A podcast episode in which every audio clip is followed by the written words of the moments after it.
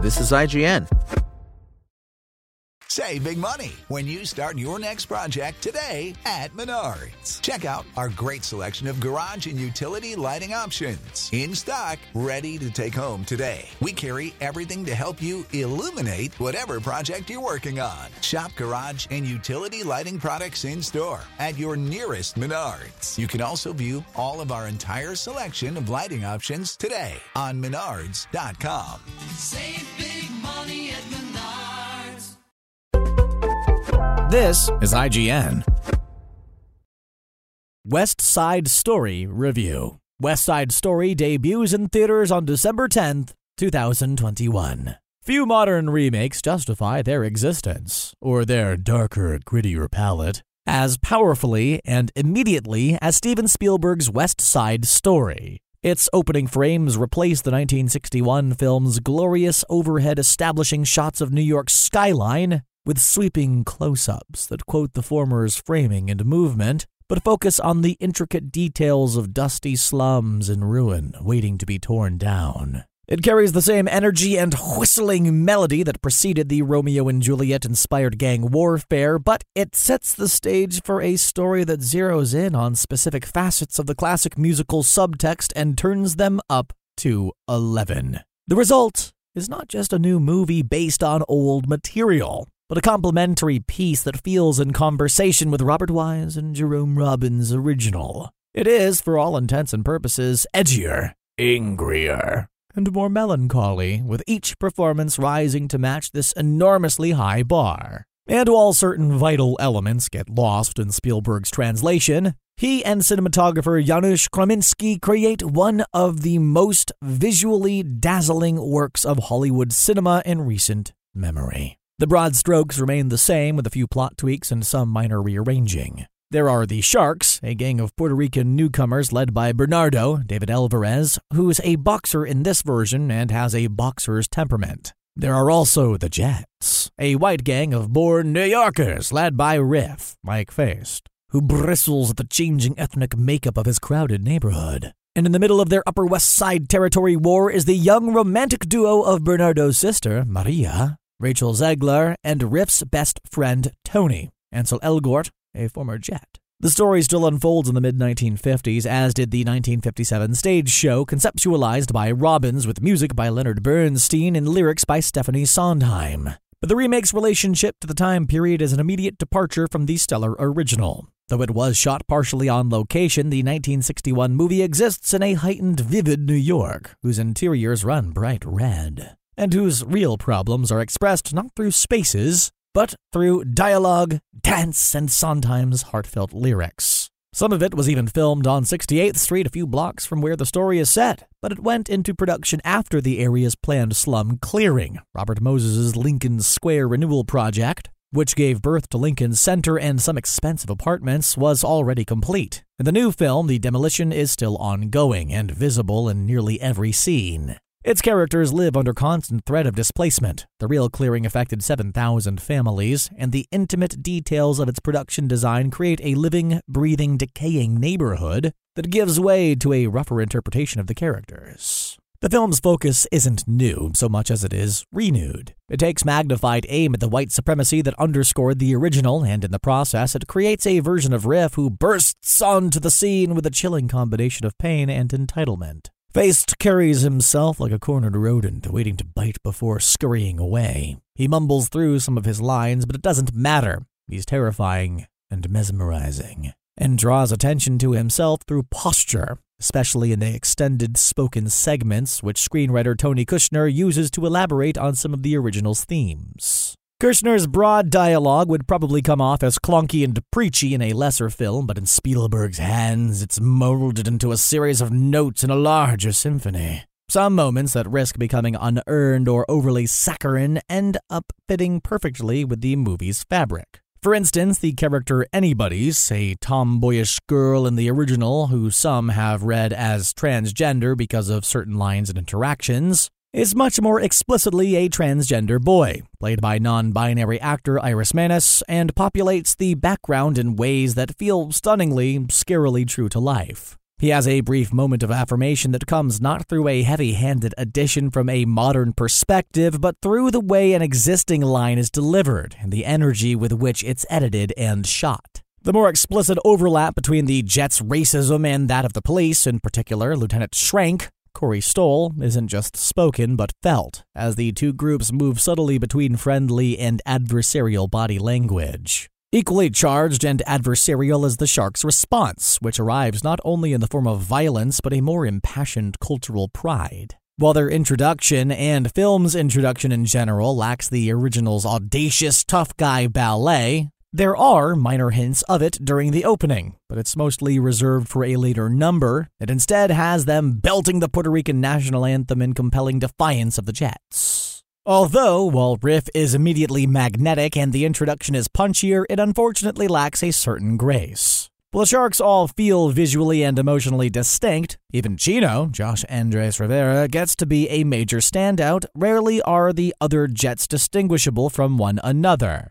Whether through their appearance, body language, or blocking, the edit rarely holds on wide shots long enough for these dynamics to take charge. Robbins' choreography, which was used in the original film and show, and practically every major version since, isn't replaced with anything memorable here. A mischievous musical detour like Gee Officer Krupke suffers doubly, since its boisterous group dynamics are stripped down but aren't replaced with individual flourishes. Its marginally more serious visual focus through held close ups on pained expressions during lyrics about the Jets' broken home lives isn't accompanied by significant musical rearrangement. Thankfully, these minor disconnects begin to fade as the film goes on, and its other qualities come rushing to the fore. Justin Peck's renewed choreography finds itself with flying colors during the ballroom dance attended by the Jets and Sharks. While it neither challenges nor meaningfully departs from the original's movements, it becomes an adrenaline rush thanks to how it's filmed, with the camera riding up and down lines of dancers like a gust of wind and spinning around to match the energy in the room.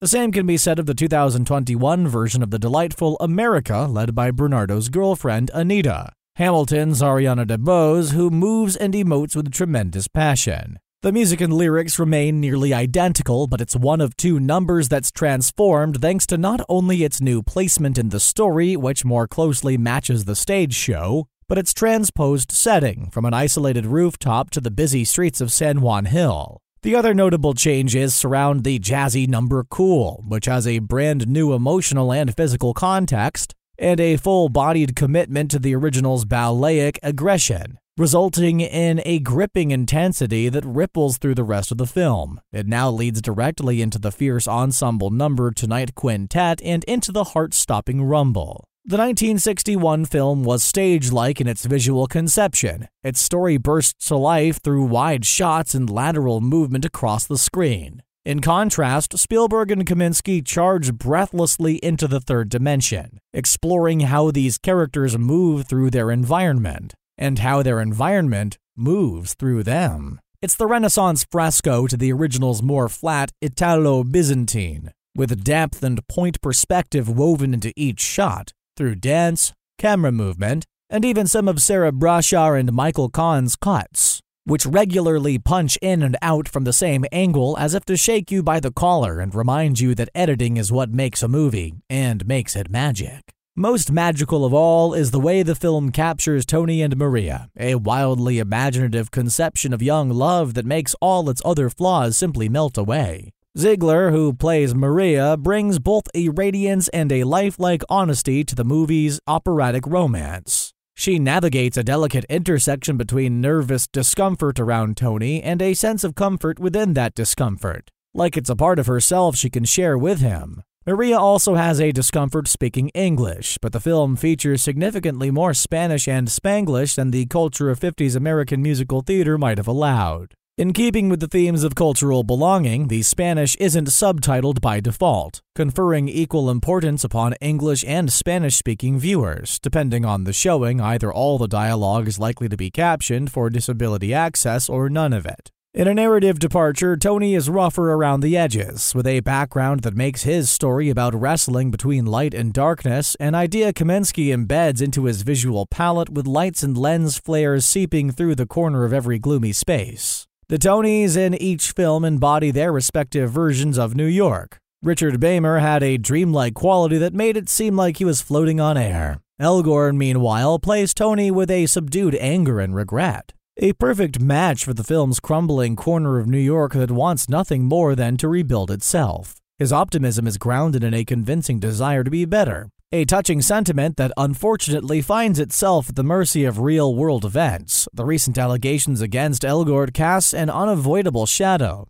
making Tony's decency an occasionally hard pill to swallow. Tony also works for and has an incredibly sweet dynamic with a new character named Valentina a replacement for Doc, who still runs a drugstore and who's played lovingly by the great Rita Moreno, who played Anita in the original film. It's the most explicit connection between the two works, which are folded further into conversation when Valentina is given her own number about belonging. She sings Somewhere instead of Tony and Maria, and the film briefly fades between her and DeBose's Anita, as if to connect Moreno's two characters through time. Her role within the film is similar. She plays a Puerto Rican woman who married a white man, so her generational experience allows her to speak directly to the hurdles Tony encounters while courting Maria. That courtship is heart fluttering to witness because of how Kaminski paints it, turning Spielberg's busy backgrounds and lively foregrounds into show stopping tableaus. The remake interprets the butterflies of love at first sight as flashing lights, as spotlights positioned horizontally along a ballroom floor interrupted briefly by dancers charging past, lost in their own movement as they fade into silhouettes, while the glowing Tony and Maria get lost in each other's eyes. A key scene of them together is lit through the stained glass of a church, with a light source swaying slowly outside, as if it were trying to peek in on a private moment, inadvertently washing them in a floating rainbow. It's a rare thing for a musical to make even the presence of God feel like it's dancing, and just when the film feels like it might become too ironic or self aware, a handful of passers by remark silently on Tony's crooning, as if it's out of the ordinary. Spielberg and Kaminski lean unapologetically into their dreamlike formalism, using bright lights and broken spaces to root the characters in the vibrant and the crestfallen, the real and the ethereal, all at once. The floodlights illuminating Tony as he searches for Maria are blurred and foggy to the point of resembling morning clouds. Their heavy lens flares become rays of sunshine. When Tony ends up at Maria's balcony, the dingy lights from the cramped apartments above shimmer in the filthy puddles below and make him seem like he's walking on stars. It's the kind of breathtaking imagery that closes the gap between heaven and earth and keeps bringing us back to the movies. The verdict not everything works in Steven Spielberg's West Side Story. How could it, when the 1961 classic is nigh unimpeachable? But his visual translation of some of the original's latent ideas makes it a complementary piece. At once rougher and more dazzling, it has tremendous high points that seldom overlap with its predecessor, resulting in a remake that feels both hypercharged and wholly justified. A true thing of beauty. SpokenLayer. Sick of being upsold at gyms? My guy, you're currently a base member. For $90 more, I can upgrade you to our Shred membership. For 130 more, you'll be a Swole member. And for just $300 more, you'll reach Sweat Platinum. At Planet Fitness, you'll get energy without the upsell. Never pushy, always free fitness training and equipment for every workout. It's fitness that fits your budget. Join Planet Fitness for just $1 down and $10 a month. Cancel anytime. Deal ends Friday, May 10th. See Home Club for details.